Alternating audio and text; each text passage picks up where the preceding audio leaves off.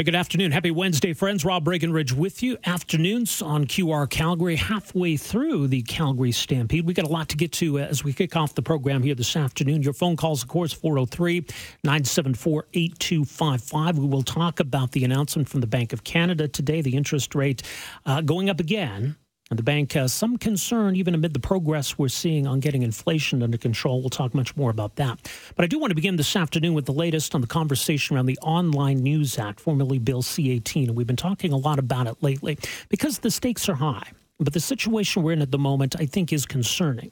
Uh, so today, the story. Uh, this from the Globe and Mail. Ottawa's bid to bring tech giants Google and Meta on side through regulations in the Online News Act has failed to persuade Meta.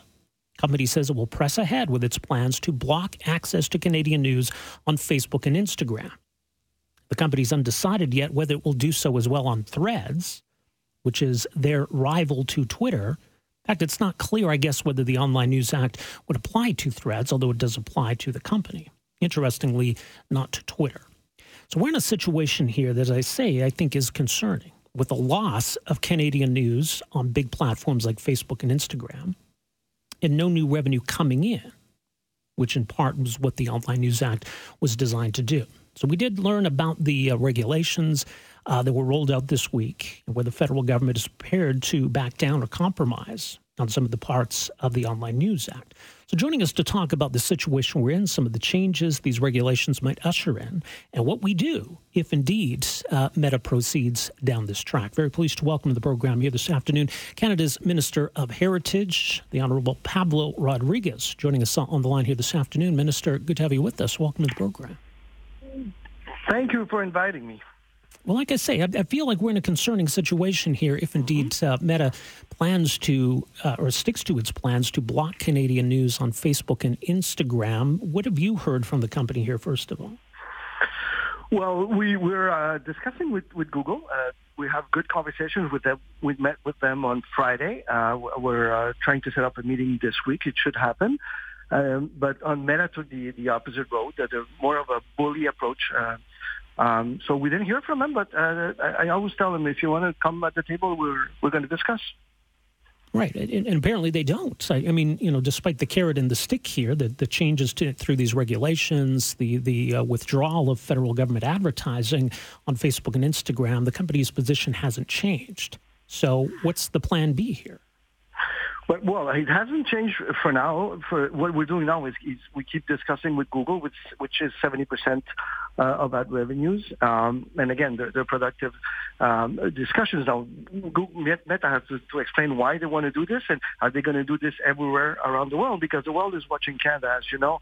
So there's other countries like New Zealand, Brazil, are coming with the same bill. California is doing the same. The United States, Washington's looking at it with support for both sides of the House, the Democratic uh, and Republicans.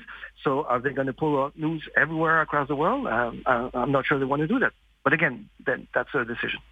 Well, I mean, ultimately it is. Which again, I mean, I think a this this was something that was warned not just by the company but by other experts. You know, as the bill was coming along, that this could be a possible outcome here. I don't know if the government considered that, um, and if they don't, oh, we, we where does that every, we, where does that leave us then? We, we consider everything. Um, and, and but I would ask, what, what's the alternative, right? Like you have newsrooms like closing across the country, like over 500 newsrooms, uh, around 500 newsrooms closed in the last 15 years, right? In, in cities, in regions, big, small, English, French, everything. That's bad for our democracy. It, it hurts our democracy. Um, and so it, take out the bill. If, let's do nothing. And this is a trend. It's going to keep on going that direction. That's not a solution. So we need the big tech, the tech giants, to come and sit at the table to discuss and pay their fair share. Not asking for more or less, just what's fair. Because what you guys do, what you're doing now, Rob, at now at this moment has value. The people in the newsroom, what they do has value. The people in that building, what they do has value. And they have to recognize that, that it has value. They also have to recognize that even if they're big, they're powerful, and they have big lawyers, they're not going to come to Canada and tell us, a sovereign nation, with a government elected by its people, what to do because we're not going to accept that. Well, okay, and again, and again, I get the point here, but it, it doesn't change the reality. I mean, the outcome is what matters here. I mean, as much as the previous pro- status quo was problematic for the news industry in Canada, what we have now is is worse. We have uh, the potential loss of Canadian news on two important platforms. We have the loss of agreements between organizations and Meta. Whatever was wrong with the status quo before, what we have now seems worse. No, we don't have. There's nothing that there is now. What you're saying now is we have six months to to negotiate with, with them, right? The bill was adopted, got royal assent on June 22nd. Uh, it enters into force on uh, six months after, December 22nd. So nothing at this moment gives any obligation to those platforms.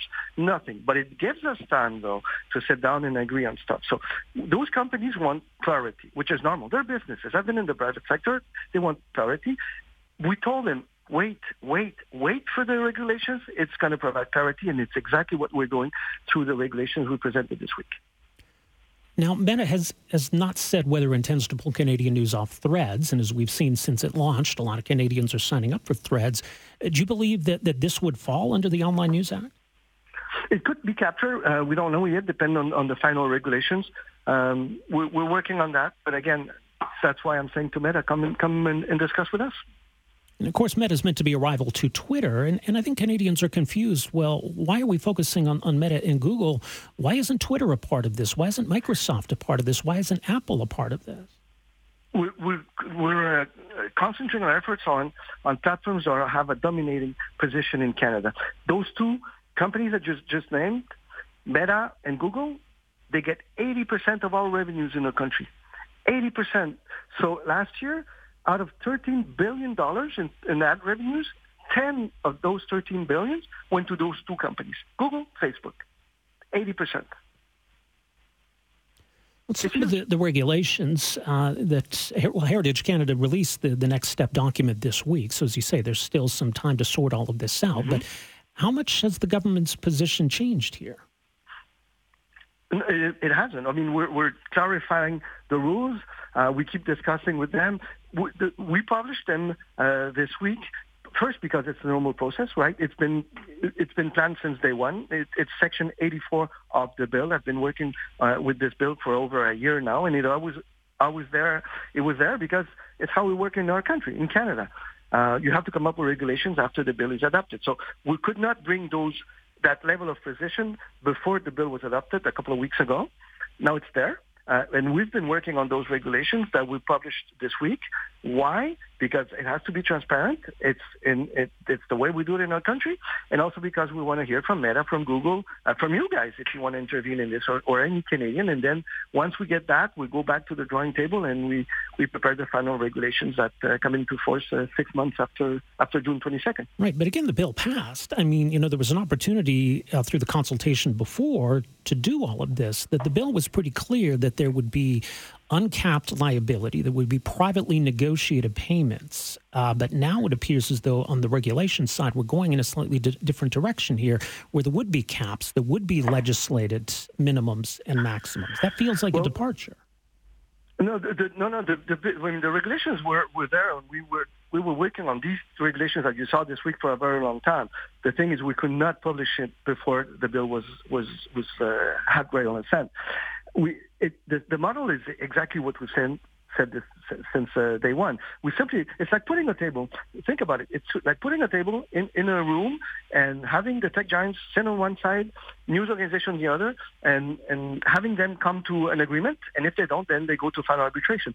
For me, as a minister, that was key because I want nothing to do with this. I don't want to be the minister that said where the money goes. It has to be based on those negotiations, um, and that's it.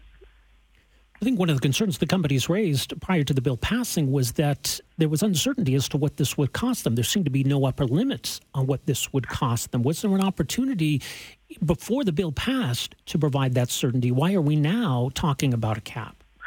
Because it's the time of, it's the type of things you put into regulations um, because things change with time. So the regulations will bring will give you a range of investments for the platforms. It's also going to uh, uh, be more precise on the type of organizations that the, the platforms have to make deals with. Uh, so it's normal process. Again, the bill gives you the big framework, and those details after that come uh, in uh, through regulations. That's exactly what we're doing If indeed there there are lost links uh, on on uh, Facebook and Instagram, if uh, Canadian news is is removed from those platforms, do we have any idea of what kind of a cost that could represent to Canadian media organizations, and would the federal government step in to compensate them for those losses?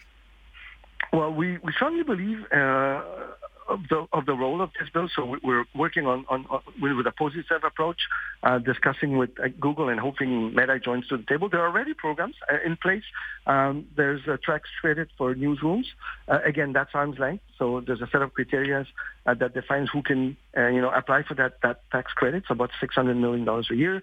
There's another program for um, media in in remote you know regions because people have the right to have access to local news that they can trust. So those two programs are uh, they're in place, and we think that C18 will play a, an important role too. But, but we don't know what those losses, what, what kind of number that might represent potentially. Well, it depends who who makes a deal, who doesn't make a deal, and what type of deal they make. Uh, that is, is negotiated around the table. I mean, by by the loss of, of links on Facebook and Instagram, what kind of impact it, that could have? It, it's but it's it's never about links, by the way. This bill has nothing to do with the clicks or the, it, it's it, it's a it, not not it has nothing to do with the the, the clicks. Sorry, it, it has everything to do with the negotiations at the end of the table between the tech giants and and the media.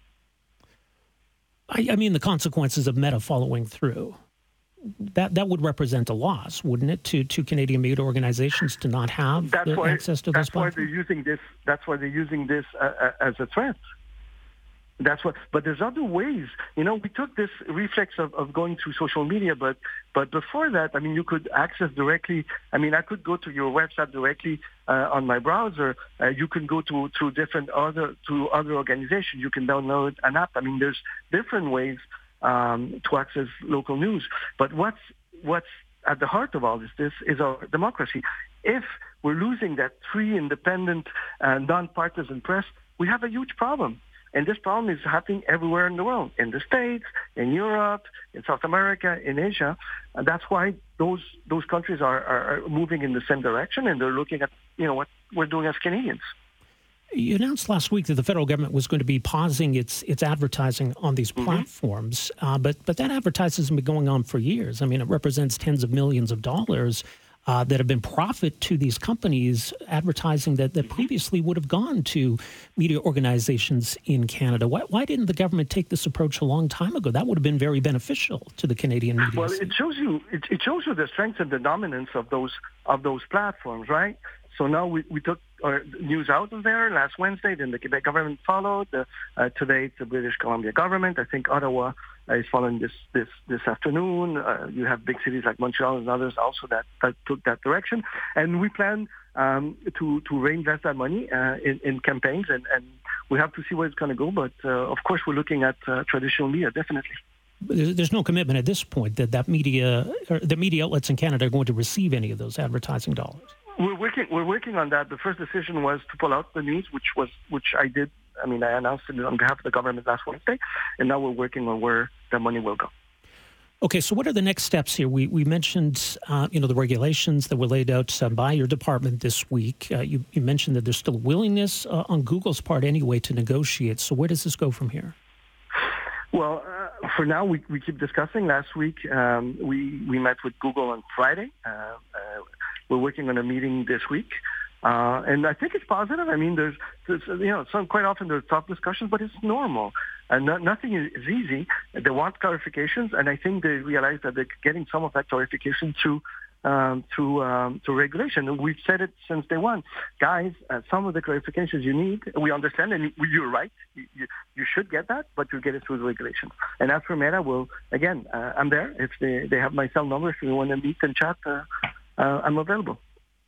Well, we'll see where it all goes from here, Minister. Do appreciate making some time for us here this afternoon. Thanks so much for this. Thank you very much. Thank you. Bye bye. All the best, sir. There you go. That's uh, Pablo Rodriguez, Canada's uh, Minister of Heritage, overseeing uh, the follow through now on the Online News Act, which, of course, did pass Parliament. Regulations have not yet come into force. So both Google and Meta uh, have said no thanks. So Meta seems, I think, a lot more entrenched in its position. Google, maybe a willingness still at this point to negotiate, but we'll see how that goes.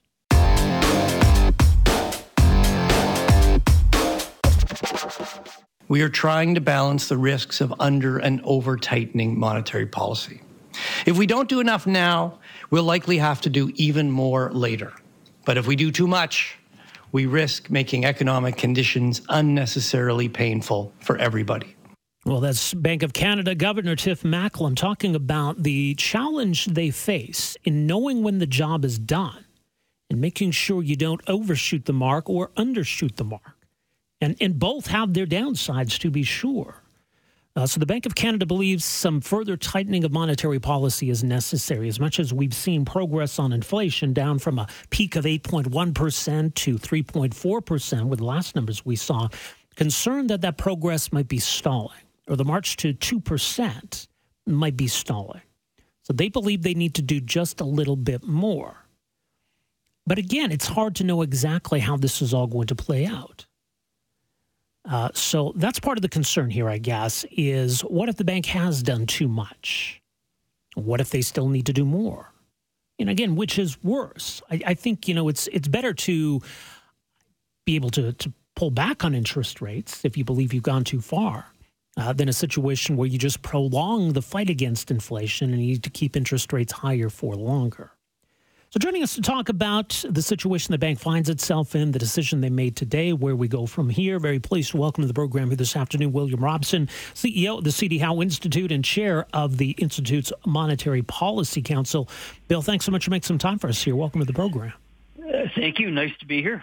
I mean, nothing really surprising today, right? It's been pretty clear for, for some time now. This is where the bank was going. So, first of all, your reaction to, to the announcement today as you say, yeah, not a surprise. And our Monetary Policy Council had called for the bank to do this.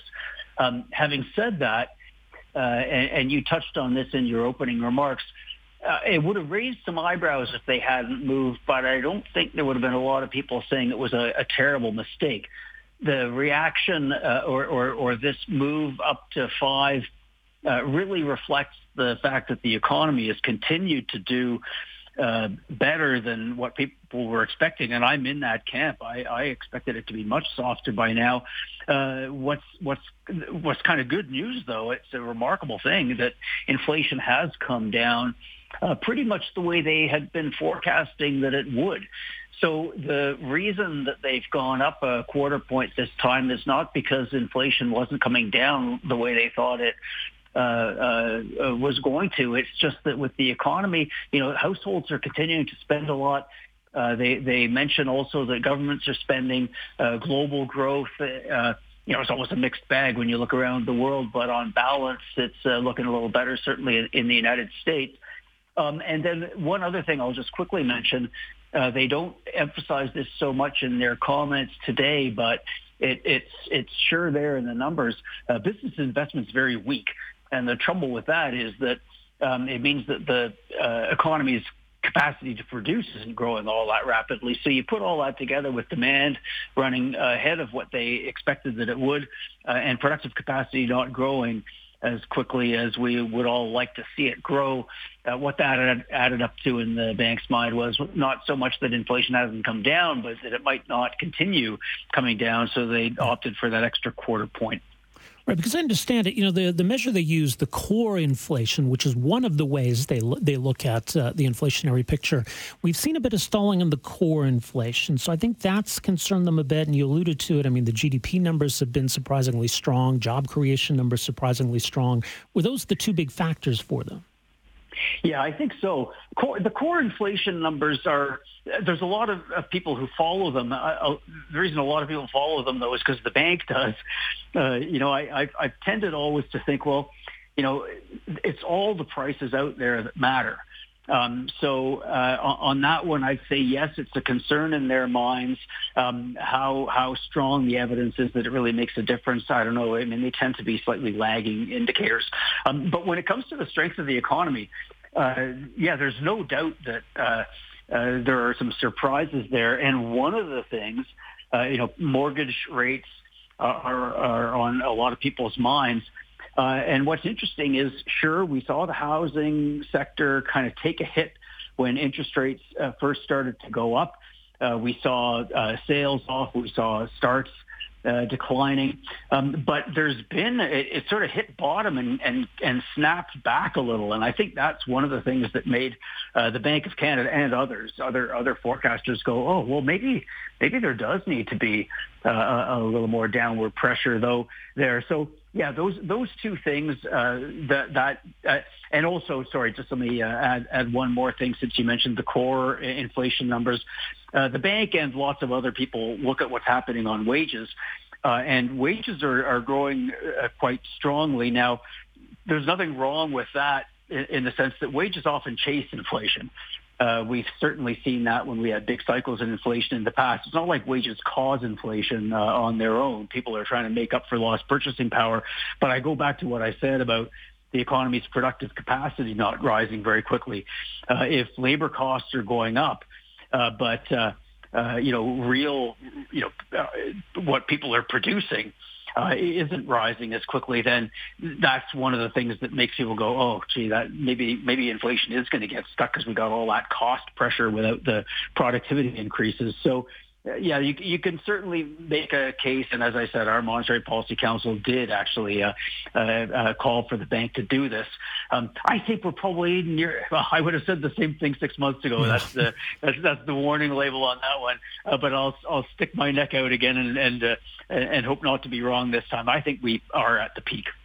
Well, yeah, and I think that's the expectation. We're at 3.4 percent. I guess I think there was were the May numbers. We're just waiting for the June numbers. I think the expectation is we'll be right around three percent. So if things keep trending in that direction, that that's encouraging. Then.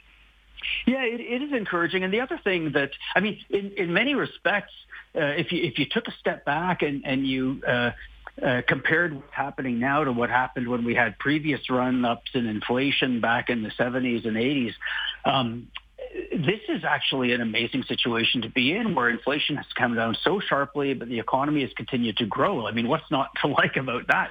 Uh, you know, if, if the if the alternative was to have inflation come down only when we'd had a recession, then everybody would pick the uh, uh, pick the situation that we're in now. Um, if you're making a case for this really being the peak, and maybe uh, arguing that the bank shouldn't have even uh, raised rates this morning, uh, the argument that I think you would make is that there's a lot of pressure already built in, and in fact, that's one of the reasons why we've seen inflation come down. They've been uh, they've subjected us to this big interest rate increase. And even though the housing market had this little bit of a rebound, if we if we just look at what's happening with uh, uh, mortgages that are coming up for renewal, and the and the increasing number of people who might have taken out a mortgage when interest rates were really low during the pandemic, um, then you could say, yeah, there's quite a bit of pressure that's kind of built in uh, already. Um, so if, if, you take that view, maybe the bank shouldn't have gone uh, higher uh, this morning. Uh, maybe, okay, it's an insurance thing.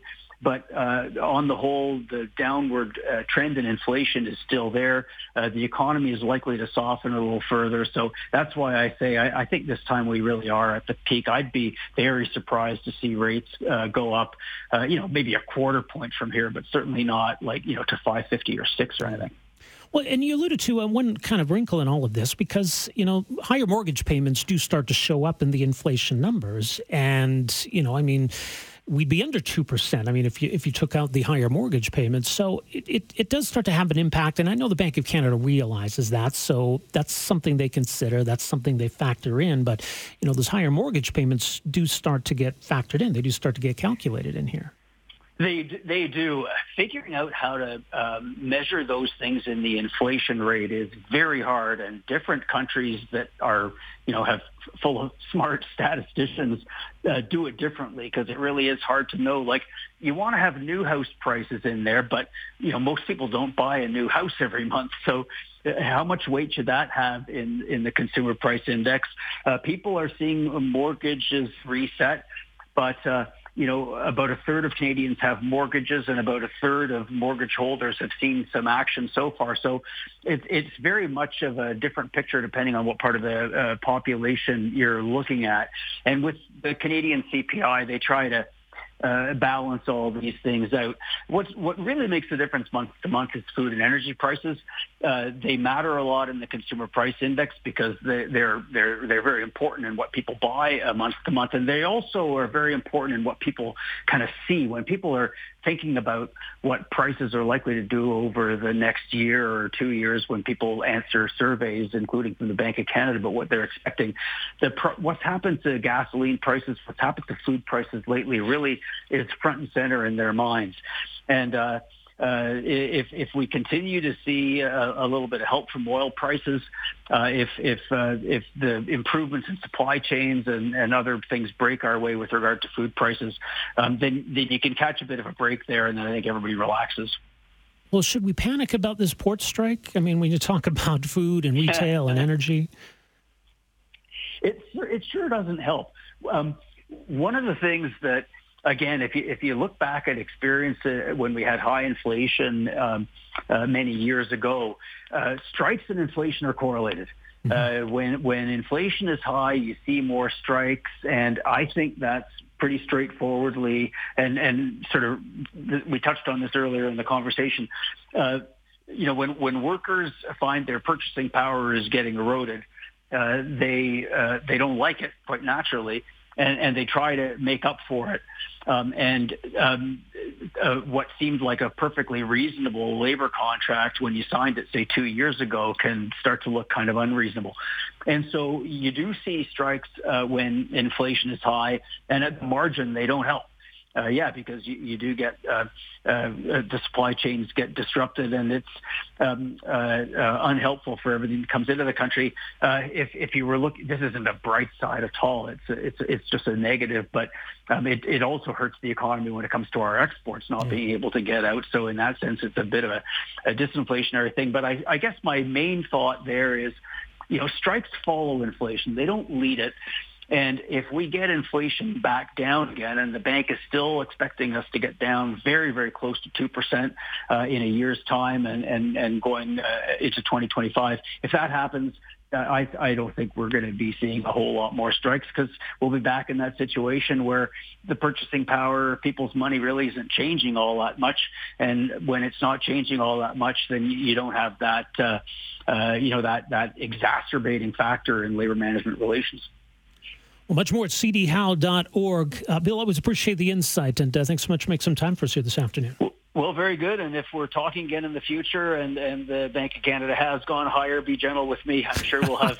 I but, promise. Yes. But yeah, maybe maybe it'll be down and inflation will be down and it'll be a cheerful story. Yeah, let's hope so. All right. Thanks again, Bill. All the best. A pleasure. Bye. Take care. Uh, Willie Robson, uh, CEO at the CD Howe Institute. Uh, he's chair of their Monetary Policy Council. So uh, they were of the uh, opinion that the bank probably needed to go to 5%. And I don't think anyone was surprised that they did, but not everybody's going to agree with that.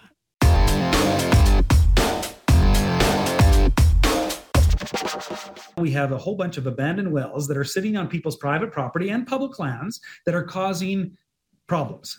We can't do it all today, but we can do it if we start off with a good program where polluters pay, where the industry itself is responsible for this, and we work with the federal government and other levels of government. Okay, so that's Brian Jean, who is, uh, of course, reelected as an MLA, uh, now has the responsibility of being Alberta's energy minister. He's received his mandate letter from the premier. Uh, she wants him to focus on the issue of cleaning up old oil wells. Now, part of the mandate letter includes the idea of looking for incentives for oil companies to clean up wells. But she also wants the plan to respect the polluter pay principle. So there is that question well, how can it be both? If we're incentivizing oil companies to clean up old wells, that seems to fly in the face of the polluter pay principle. This goes back to the whole controversy around the so called R-Star proposal, which by design was going to incentivize companies to clean up old wells, uh, the to tune of potentially billions of dollars of taxpayer money. Now there are there's a difference here between you know an abandoned well and an orphan well, right? And so it depends on what kind of a, a legal situation we're talking about, because there is the Orphan Well Association, and the companies pay into that. If there's a well to be cleaned up and the company that created the mess is gone, no longer exists, it's it's officially orphaned, then well they'll take that responsibility.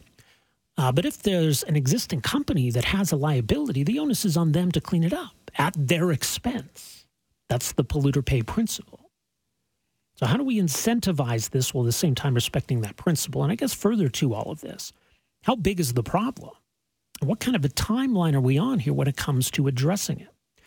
Well, these are issues that our next guest has been uh, really uh, an in depth exploration of all of this. Um, part two of his work you can find at energi.media. That's E N E R G I, energymedia.media, uh, rather, on the scope of this problem and what kind of solutions we actually need. Joining us on the line here this afternoon is Markham Hislop. He's uh, an energy journalist and publisher at Energi Media.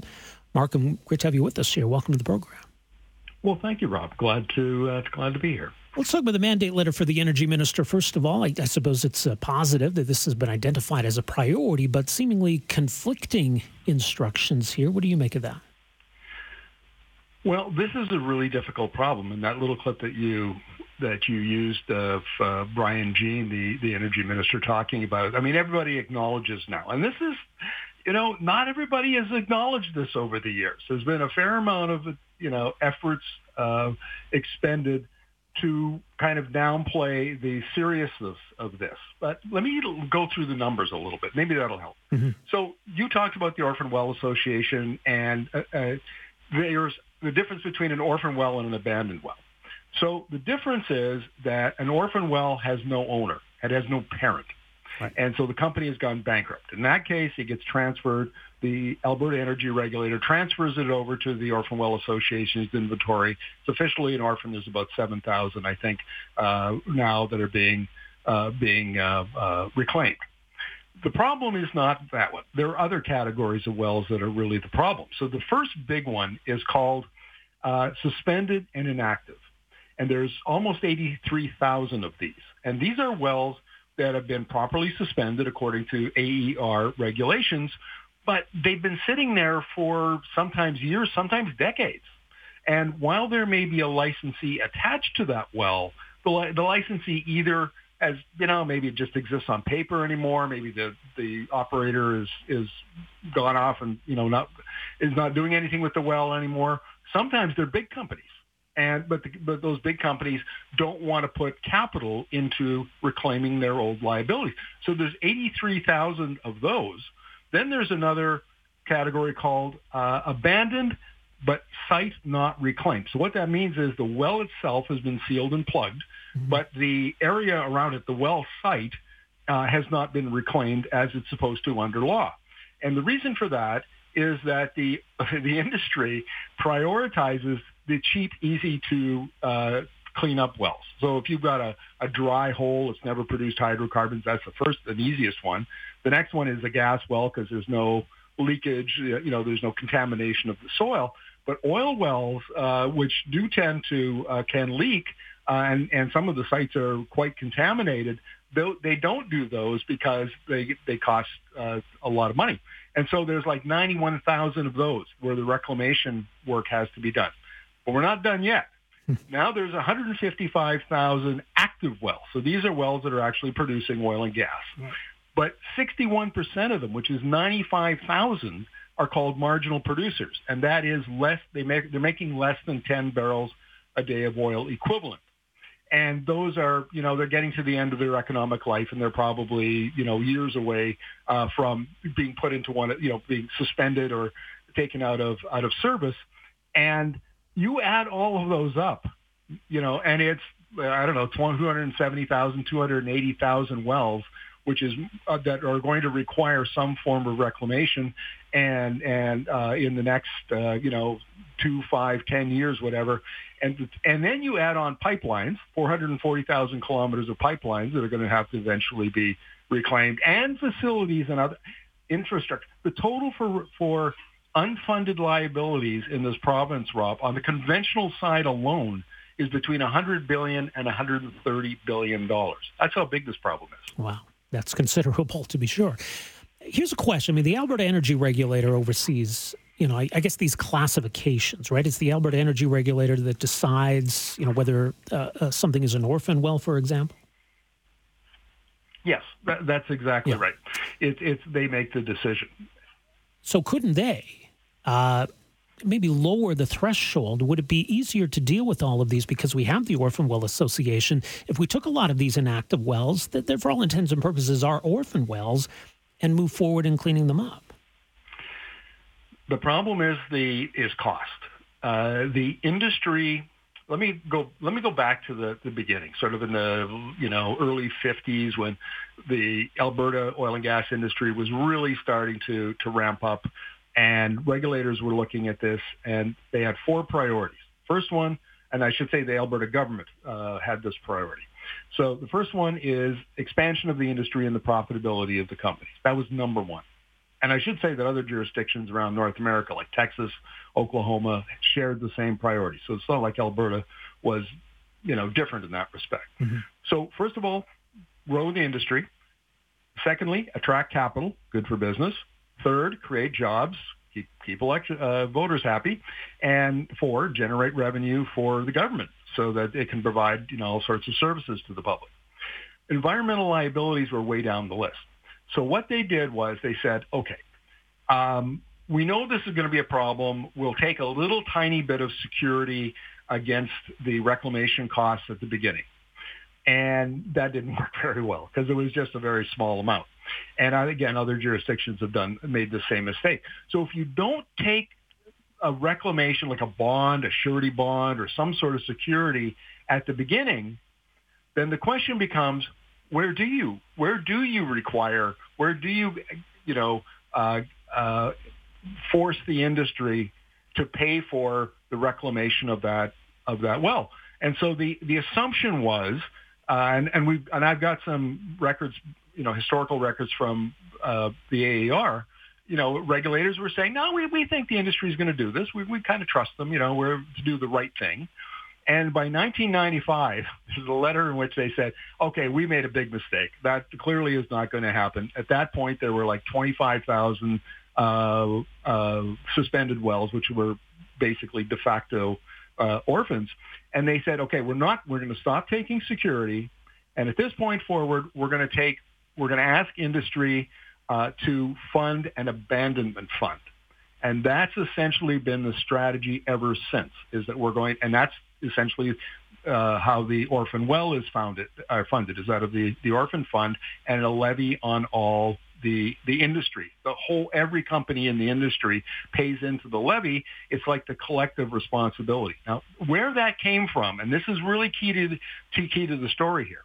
In the early 90s, the government was trying to, you know, was trying to figure out what it was going to do, and it came back to them and they said, "Here's a list of seven uh, uh, groups of, you know, that would be responsible for reclaiming this well in descending order." So it started with the owner of the well, and then it went.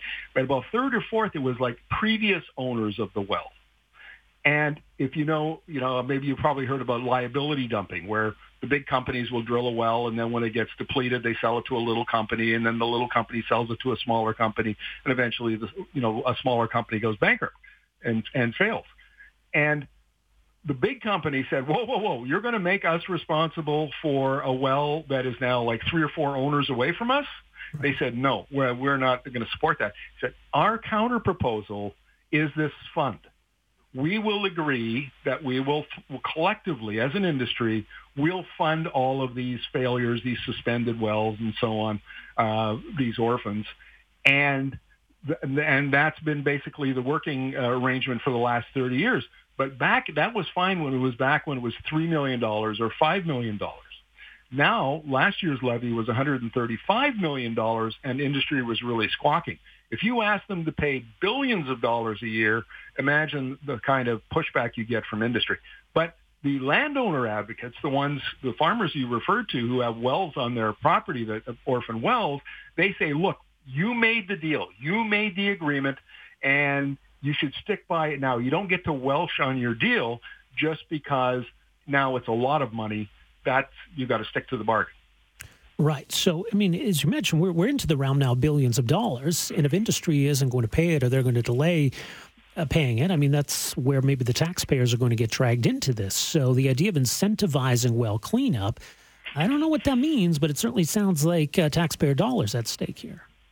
Well, that's what R Star is all about. So Danielle Smith was promoting this uh, after she left QR77 and became a, an oil and gas lobbyist for the uh, Alberta Enterprise Group.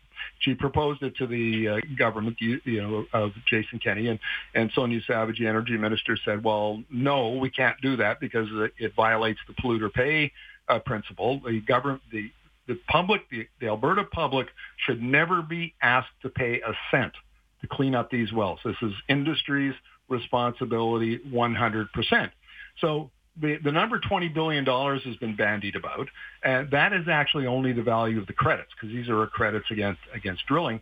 The actual value that would, or the amount of money that would come out of the public uh, coffers would be $6 billion. Now, Smith talked about maybe double credits, so it might be a maximum of 12 billion. But here's the thing, Rob.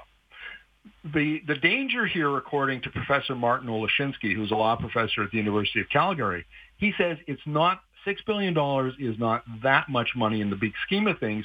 It's the moral hazard. And what that means is once you pay for industries' debts, basically, their liabilities, then you'll be asked to pay again and again and again. It's a slippery slope argument. And that's the, that's the, the difficulty of R Star is, is that it sets the precedent for the taxpayers of Alberta basically bailing out the oil and gas industry. And given the magnitude, like how big this problem is, that, and then we haven't even talked about the oil sands, you know, which is another 130 billion. So you can see, I mean, I talk about in, in the in the two pieces I've written about a doomsday scenario where Alberta could see both a, an environmental catastrophe with all of these, you know, uh, unreclaimed oil and dirty oil and gas assets, assets around the province, but also a financial catastrophe to get uh, the two of them together. So this is a very, very serious industry. This is like decades in the making, and the bill is finally coming home to be paid by Alberta, one way or the other. Well, and is it all coming to a head soon? Like, what kind of a timeline are we on here? Well, this is uh, this is really the, the crux of the debate because if you're the industry, um, you know, generally the industry thinks that the energy transition is going to be slow. So there are lots of folks, you can find lots of folks in the industry who say, no, you know, oil demand is going to be rising to about 130, 135 million barrels a day to 2040, 2050. We have lots of time. We have lots of time. But there are others, and I'm actually in this camp, who who think that uh, the International Energy Agency is, has got it right. And peak oil, global peak oil demand will occur in 2030. Then you'll start to see decline in the early 2030s. That will then make oil prices very volatile and probably drive them down. And at that point in the game, where's the money to reclaim oil and gas liabilities?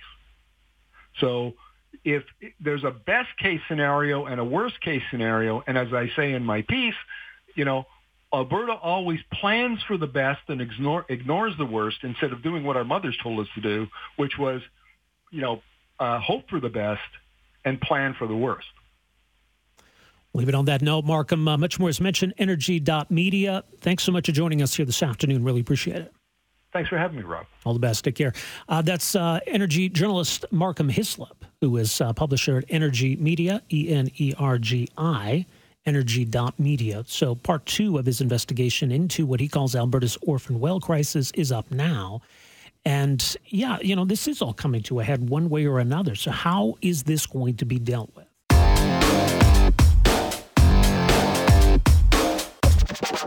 All right, so about 66 million years ago, a pretty big asteroid uh, slammed into uh, this planet, specifically in the Yucatan Peninsula and that had pretty devastating environmental ramifications right across the planet.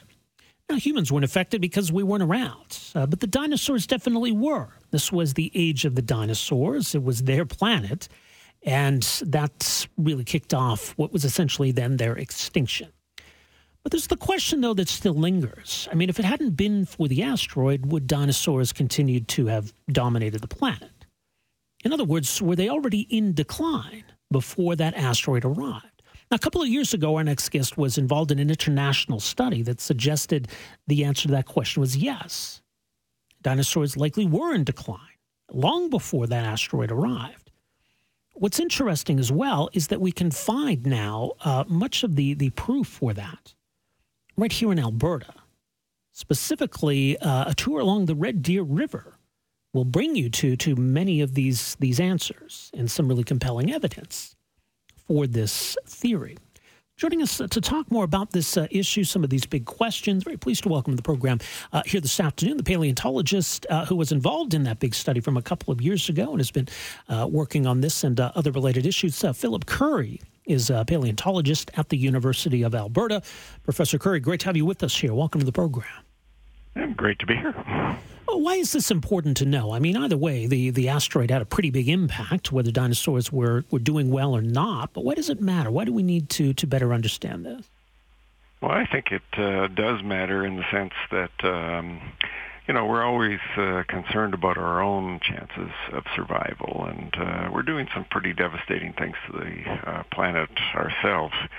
And uh, I think that if we look at what happened to dinosaurs, there's more than just a lesson that it was an accidental death caused by an asteroid. There was something else going on there. And um, maybe that uh, is a good warning for us. Yes, perhaps. So, what was that something else then? What was happening uh, prior to this asteroid smashing into Earth 66 million years ago? Well, the fun thing is that the Red Deer River is just, uh, I guess you could kind of think of it as a river of time. As you go downstream from, uh, say, Red Deer, you're essentially going down in time. And as you go back in time, uh, we're seeing profound changes in, in the dinosaur faunas.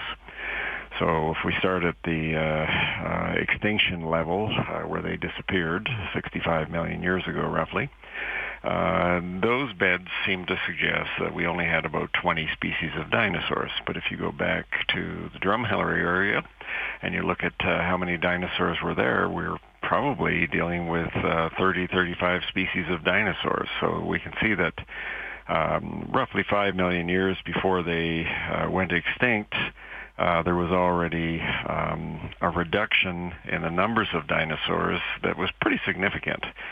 Uh, but you take it back a little bit further and you get down to Dinosaur Provincial Park, and uh, there we have a, a more ancient ecosystem which has more than 50 species of dinosaurs, so more than double the number of species that there is at the end of the uh, Cretaceous.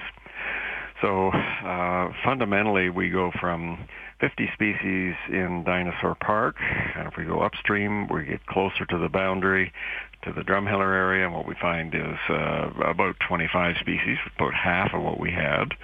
And then you get uh, to the boundary itself, and um, uh, certainly in Alberta, we only have about a dozen species. But if you start counting in all of the other beds that are equivalent in age in Western North America, it's still only about 20 species. Um, so there's something very significant going on in that last uh, five to 10 million years of dinosaurian history in this part of the world. Yeah, that's fascinating. So this this path of the Red Deer River kind of tells that story then of those that 10 million year period. Uh, correct, and uh, um, you know it's it's a very complex uh, problem, obviously, and you have uh, problems with uh, some formations or some rock formations producing more specimens than others and uh, having had a lot more work done on them by scientists because they do produce more. But um, when you sort all those things out and you start looking at it statistically, then you see that really there is a decline uh, that's happening over those last few million years of dinosaurian history. And it suggests something else was going on. Right. What might that something else have been? Well, I personally I believe that it's got a lot to do with the fact that the inland seas were withdrawing from the middle of North America, and that uh, uh, for much of the age of dinosaurs, basically the Gulf of Mex- Mexico extended all the way up into the Arctic Ocean. And uh, we know that the Gulf of Mexico today has a profound influence on, say, the climates of, of northern Europe. And uh, it would have had the same kind of effect in North America um, if, in fact, it had uh, um, the same kind of warming effect that it has today. And fundamentally, we know that in late Cretaceous times, uh, there were no ice caps. And this allowed dinosaurs to move into the Arctic regions during at least the summer months, if not all year. And uh, um, it's one of the reasons that I think they were so diverse in this part of the world. But uh, as the uh, end of the Cretaceous was approached, fundamentally the Gulf of Mexico got separated from the Arctic, and uh, then the um, the inland sea basically withdrew from the core of North America. And as it withdrew, we got the um, climate changing so that we had progressively more continental climates. And that means that uh, the winters were warmer, or sorry, colder, and the summers were warmer, and the days were hotter, and the nights were colder. And uh, this invariably, we know today, has a huge effect on how much diversity there is of both plants and animals. And um, I feel that uh, at the end of the Cretaceous, what was going on was that um, as the inland seas got cut off, uh, you s- stopped getting this moderating effect on the Arctic uh, areas, and you basically had a lot more uh, or mu- much tougher environments that the dinosaurs had to deal with. And what this had uh, an effect on was reducing the diversity of dinosaurs. So as we approach the end of the Cretaceous, we see that uh, the dinosaurs are still very, very common. I mean, uh, I think in terms of numbers of individuals, you didn't get any fewer dinosaurs, but you were getting fewer species of dinosaurs, so the diversity was dropping off. And uh, this, uh, no doubt, set them up for um, a major catastrophe because the fewer animals there are around and the more specialized they are, and we know that uh, you know just about every family of dinosaurs is represented by the biggest and most specialized version. So, uh, for example, in Dinosaur Provincial Park, we have um, animals like Gorgosaurus or Daspletosaurus and they have very close relatives at the end, like Tyrannosaurus rex. But Tyrannosaurus rex is much more specialized than either Gorgosaurus or Daspletosaurus, and it's much bigger too. So at the end of the Cretaceous, you have the largest uh, representatives of most families of dinosaurs, and the most specialized. And the problem with that is that by being large, you set yourself up for uh, catastrophe because if something goes wrong, you can't recover as easily as small animals can. And uh, the easiest way to think of this is think in terms of uh, mice and birds and so on that, that are very small, which have many, many children in a, in a single year. And uh, because the turnover rate is so high for those animals, they can adapt pretty readily to changes in the environment.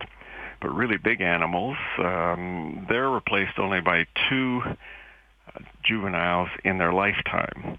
And so uh, when you have a long lifetime, uh, 25, 30 years, and you're a big animal, uh, you don't adapt very fast. You don't have changes. Uh, the large life uh, body style, uh, the that kind of approach is only going to be something that works if you have a long term of climatic stability. And uh, as the uh, climate became unstable and became more continental, uh, the diversity was reduced. And then when the asteroid did hit 65 million years ago, roughly, um, then the dinosaurs just couldn't recover from that. Whereas small animals like mice and birds, they could. Mm-hmm. So I do wonder then if, given all of those developments over that 10 million year span, if that asteroid had come 10 million years sooner and arrived 76 million years ago instead of 66, would the outcome have been different? I think it would have been very different. In fact, I kind of suspect that dinosaurs would have survived uh, a lot longer, at least, because um, there was much greater diversity, uh, two or three times the number of animals and many of those dinosaurs actually were small. They weren't big, giant forms like Tyrannosaurus rex. And consequently, uh, they were more adaptable. And uh, because there were more different types around, they had more chance of surviving for that reason as well.